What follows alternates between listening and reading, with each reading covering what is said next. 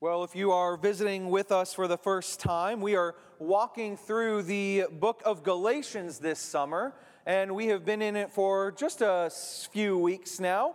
Um, and, and the letter to the Galatians is actually a, a letter written by Paul the Apostle to the church in Galatia, and it's on the matter of living a life in the gospel. You see, at the very beginning, we learned that the Galatians had received the word of God, this gospel of God, by faith. And Paul is surprised that somehow they have turned away from what it is that they first believed. That is, that they were only justified, that is, that they came to salvation by faith in Jesus Christ. But somehow now they are believing that it is in their own work of the flesh that they are going to continue to be saved, that everything that God started in them by the Spirit is going to be brought to completion in their own works. That somehow they now believe that they can attain their own righteousness by doing certain things that will please man and please God. And so Paul is challenging them to say, What is it that you have come to believe? This is not the gospel that you believed at first. And so, along the way, we've been challenged by this letter so far to know what is the gospel ourselves. What is the gospel explicitly?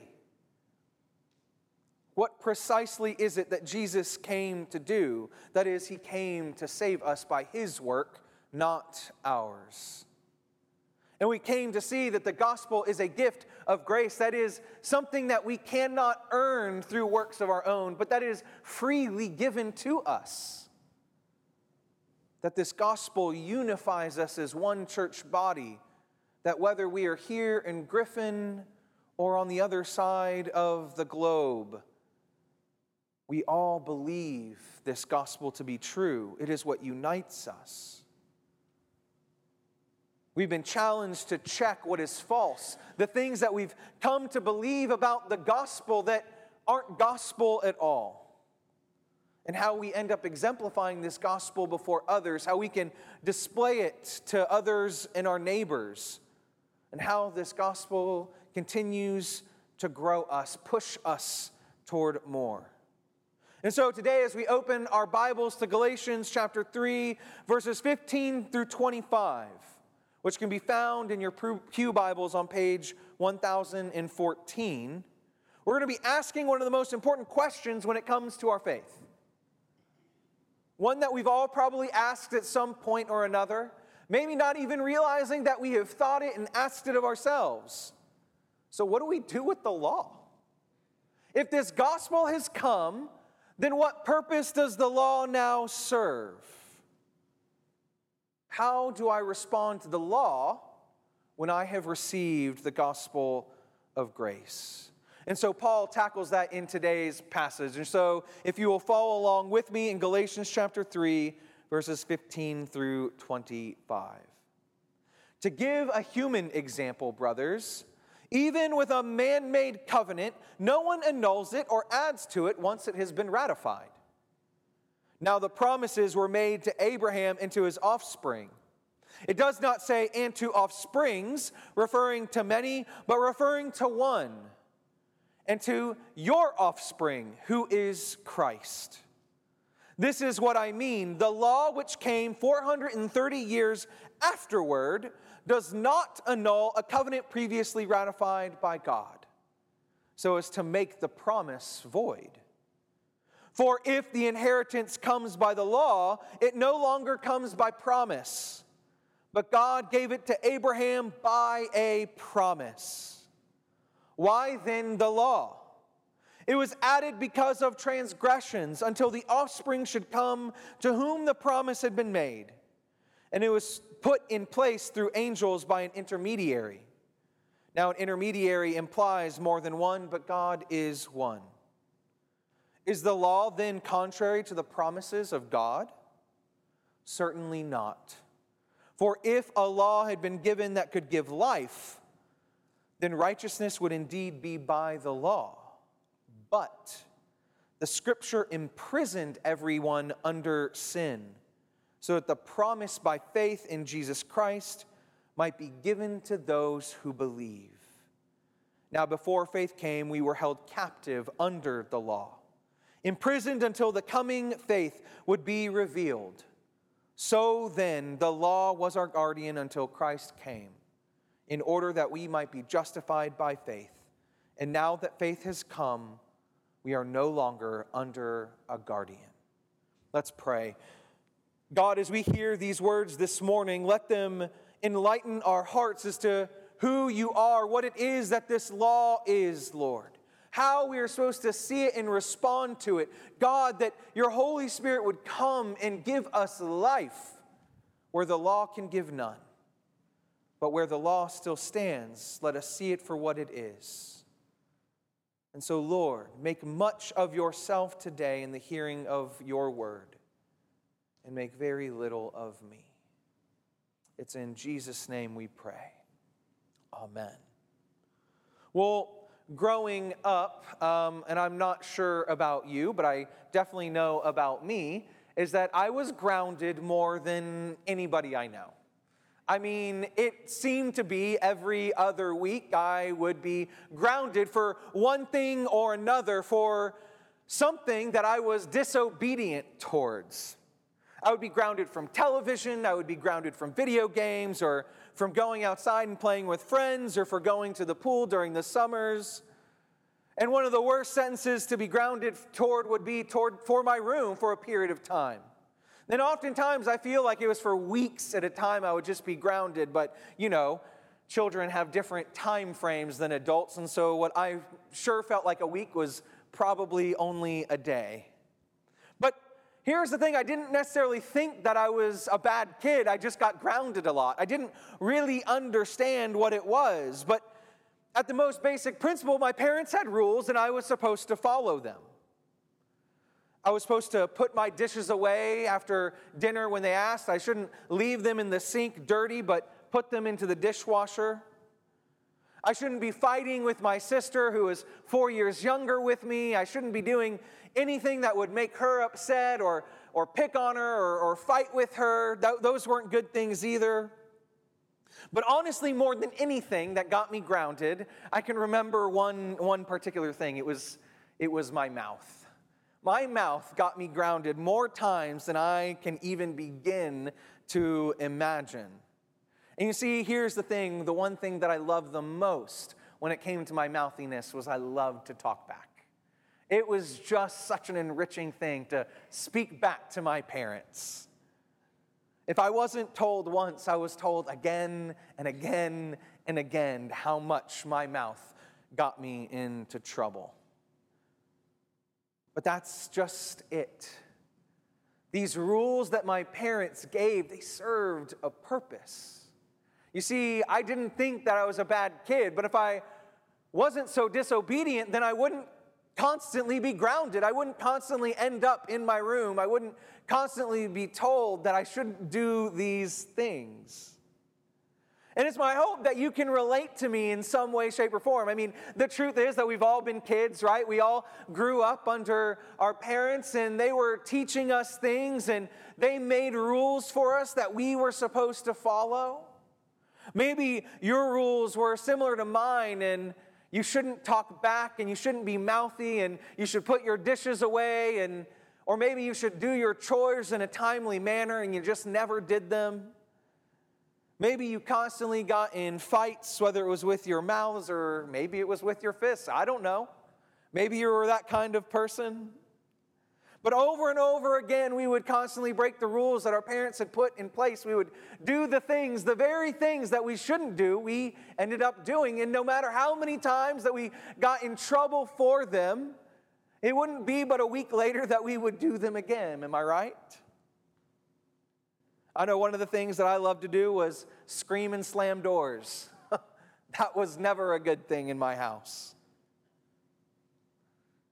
But somewhere along the way, growing up, all of us have broken the rules. And for those that are parents, you also understand from the other side of the equation now that you put these rules in place for your children to follow, and then they would break them and break them and break them. And you kept wondering, are they ever going to not break the rules? I put these rules in place, right? As parents, we put these rules in place to teach them, to teach them good things, to teach them good character, for them to live a full and good life. But then there's this other thing that happens somewhere along the way. At some point in our lives, we stop breaking the rules. At least I know I did. I mean, maybe you still like to break the rules, but at some point in my life, I entered in this place where I don't know if it was middle school or high school. I can't put a date on it, but I kind of stopped getting into trouble. I stopped being grounded. I stopped having things taken away from me. I started kind of following these rules that my parents had set into place. And it wasn't because I didn't want to be in trouble anymore. It wasn't because I was sick of being grounded, although I'm sure subconsciously maybe that was a part of it. But it was simply that at some point I realized oh no, these rules, they're a good thing. They're something that my parents gave to, to grow me and to develop me, to, to teach me right from wrong. And so I just wanted to follow them. I wanted to do what was right, not because a punishment or a salvation was attached to it, but simply because it was the right thing to do. I wanted to, I wanted to have good character. I wanted to live a life in the way that my parents were trying to raise me. And hopefully, you too came to that same conclusion at some point in your life that it was just good to follow the rules that your parents had put into place. And you started to live by them, and you too grew and matured into a person of good character, into a person full of life. And you see, today's scripture is kind of about that too. It's about what is this law that God has given, and how are we supposed to respond to it, especially now that we have received the gospel of grace? What does it mean for us right now? What, what do we do with the law of God that we find in Scripture? And so today we're actually going to pick up right where we left off in Galatians. You see, uh, Paul has just accused the Galatians of being bewitched away from the gospel of truth. That is, that there were forces at work pulling them and turning them away from the thing that it is that they believed at first. No longer did they believe that they were justified by their faith in Jesus Christ, but that they must work for their righteousness and their salvation. And that that same work is at work with, or that same force is at work within our lives. That is, that the enemy, and I said this, came to kill, steal, and destroy the joy of our salvation. That is the very justification that we received in Jesus, is trying to be ripped away by the enemy by getting us to believe that we now actually have to do something to receive that righteousness and salvation that we had at first. And so we have to constantly be on guard against this work of the enemy, just as David had to be on guard against it when he talked about receiving the joy of his salvation, that it would be restored within him, that we would too would have that joy restored within us. And so the way that Paul taught this to the Galatians is he kind of followed the Abraham story, the story of Abraham, the father of our faith, and how his faith was counted to him as righteousness, displaying that the faith that we have is directly linked to Abraham. So, whether we are Jew or Gentile, all may come to believe God, not just believe in Him. But then we turn in today's passage, and it seems that Paul is taking a turn away from what it was that he was describing at first, how the Galatians were bewitched. But today, as he turns to the law, I don't know that it's entirely off topic because it is by the law that the enemy ends up bewitching us. This is what I mean. You see, I also said last week that in Matthew chapter 4, and actually I think I said chapter 5 last week, but it's Matthew chapter 4, Jesus went into the wilderness and was tempted by Satan. But what, how, did, how did Satan tempt Jesus? Well, he used the law, he used the scriptures to tempt Jesus out of his identity. And in the same way, the enemy uses the law to tempt us into believing that we have to work for our righteousness and salvation. And so Paul says, Well, now that I've told you how you're being bewitched, let me now share with you what it is that the law's purpose actually is. What does it serve you now that you have come to believe the gospel of grace? And so, just like how at the beginning of this series, we talked about how we need to know the gospel, what it is, so that we can know what it's not. And in the same way, we have to know what the law is so that we can know what it is not. And so, in our passage today, Paul starts by talking about this covenant that God made with Abraham and how the law then came 430 years later. And so, as we dig into this, I want to first address what is covenant. This is a word that is constantly used in our faith. It's one that we believe fully and completely that God made covenants with man, starting with Adam, then on to Abraham, and then the Moses, and then David, and then the new covenant in Jesus Christ. But what does it mean? What does this word covenant mean? And quite simply, to use some modern day language, it means a contract, right? A contract is something that we would sign in order to say, like, we are agreeing for this exchange of goods or services right? That is what a contract is, made between two or more parties. But you see, in the time of Abraham, a covenant was just a little bit different. It wasn't done with pen and paper or a tablet of stone and a chisel and hammer. That's not how a covenant was made. That's not how contracts were cut. Instead, it was done with animals. You see, in order to create a covenant with somebody, you would gather some animals together and then you would cut those animals in half.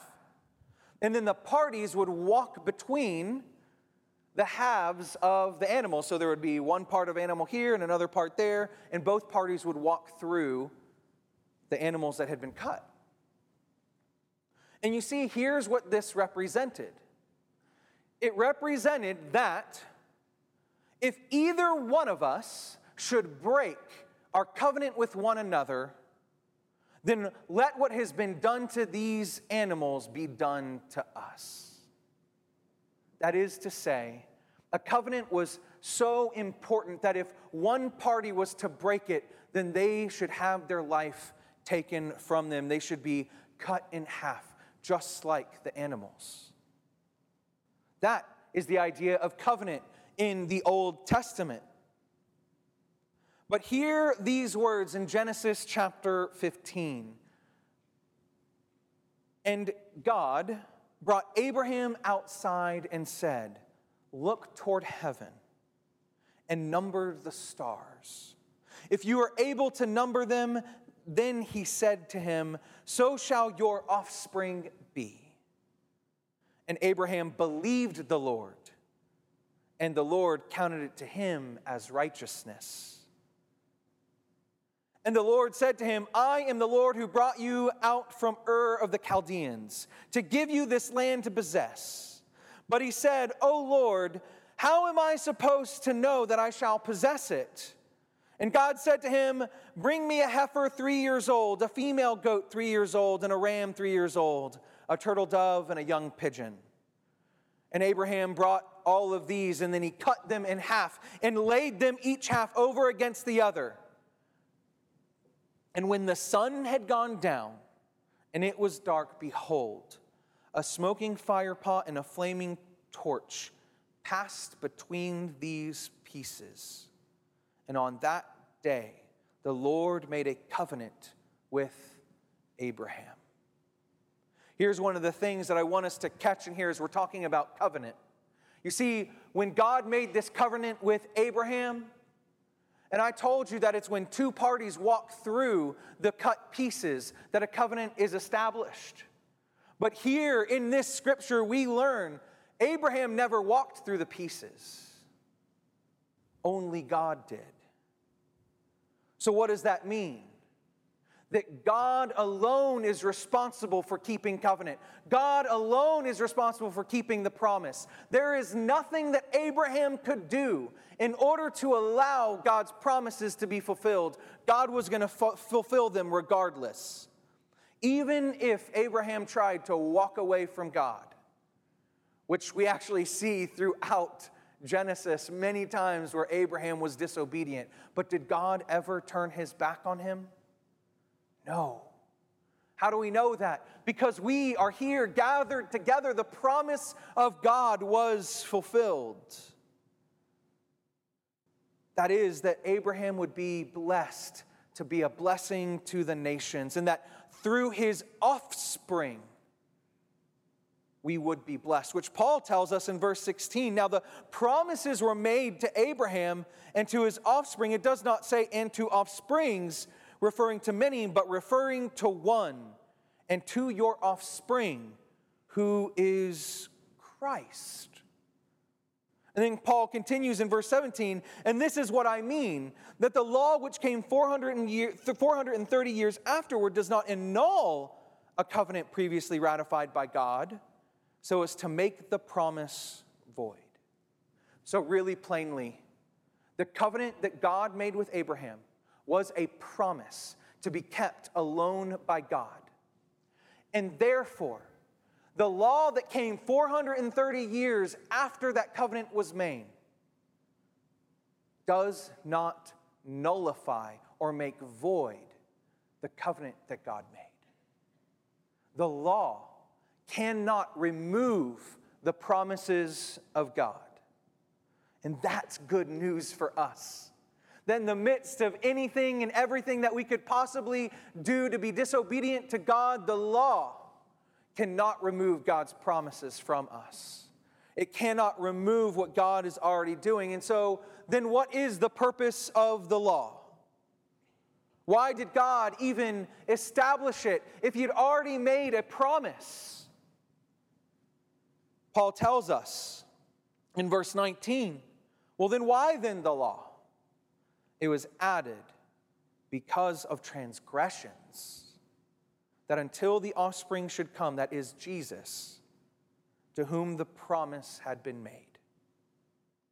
So, what does Paul mean by added because of transgressions? He clarifies in verses 23 through 25.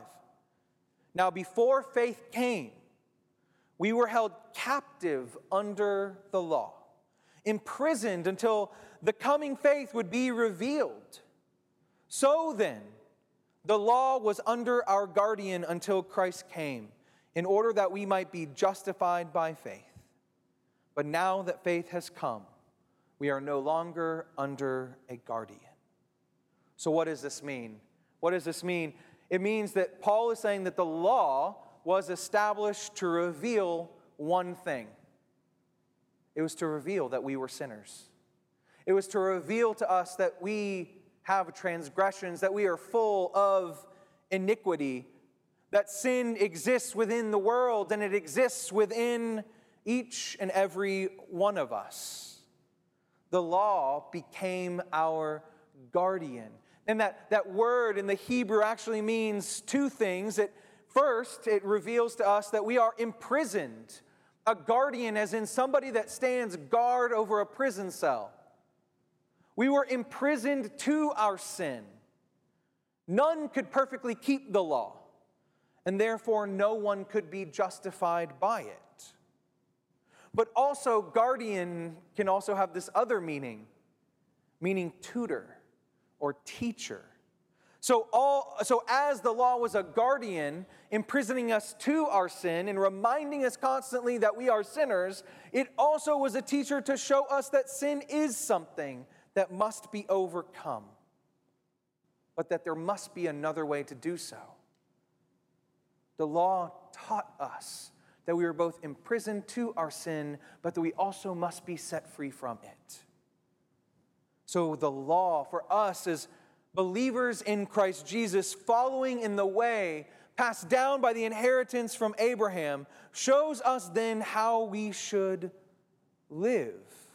Not in order that we would be justified, but because we want to return to God what He has so graciously given to us, free from being obedient. Placing this into the kind of the context of the story at the beginning. You see, remember that we have these rules that our parents set for us. There were rules that when we were children, we would obey out of this fear of punishment, out of this need for quote unquote salvation. We had to obey the rules that our parents set forth in order to live free. But simply, we realized that we couldn't always keep them perfectly. We would never keep them perfectly as children. But as we matured, we came to the realization, realization in maturity that these rules had purpose, that they served a, a purpose for our lives to teach us right and wrong, and just like the law of God, teaching us from right and wrong. But in Christ Jesus, no longer is the law something that we look at and that we feel we have to keep and adhere to in order to please God. But instead, it is something that we do because we love God.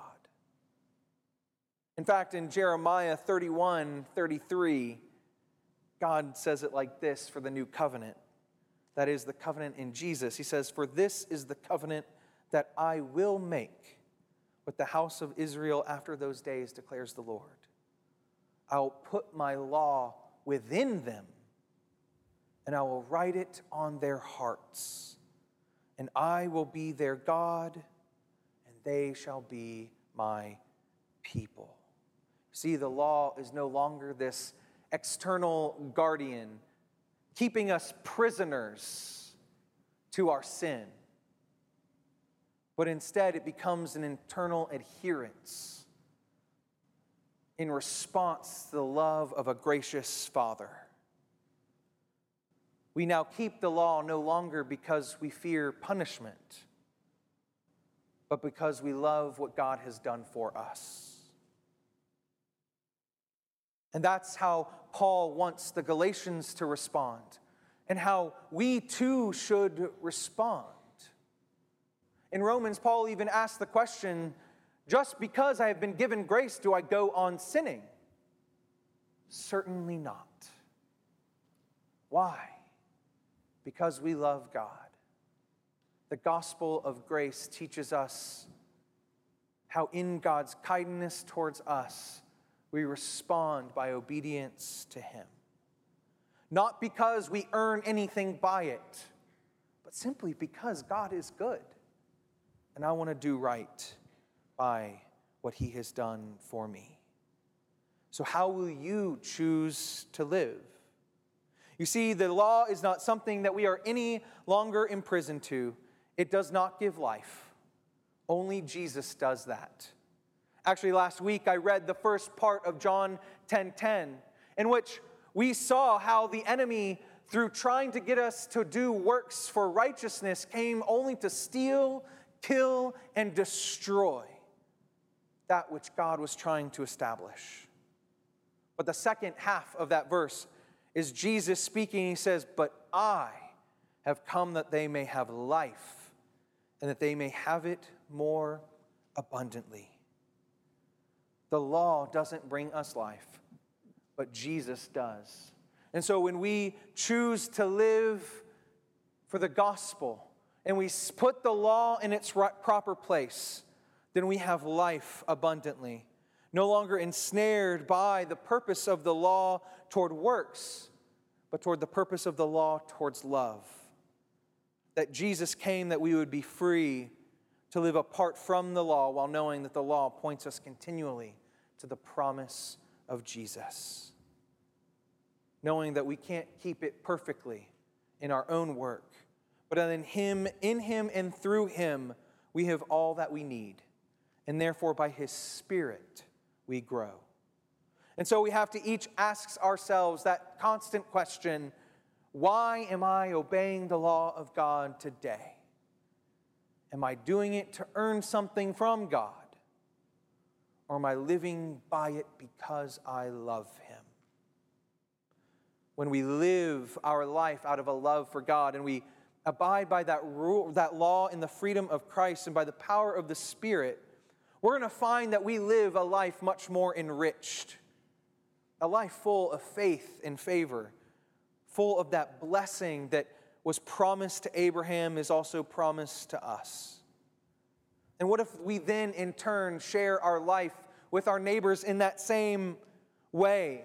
In a manner speaking that no longer do our neighbors feel that, like, to be a Christian means to be stiff or the frozen chosen, but people that are full of love and grace, knowing that I follow the law not because I have to, but simply because I want to, because I love God and I love what He did for me. Let's pray. Good and gracious God, we thank you. We thank you that you are moving and working in our hearts and our lives continually to display for us what it is that this gospel has done for us. More so, what it did with Jesus on the cross, his death and his resurrection, giving us life and life abundant. Lord, continue to work by the power of your Holy Spirit within us, that the work that you began in us, you would bring to completion that we wouldn't do it in and of ourselves, in our own strength, in our own flesh. Lord, we love you and we thank you. In your holy and precious name we pray. Amen.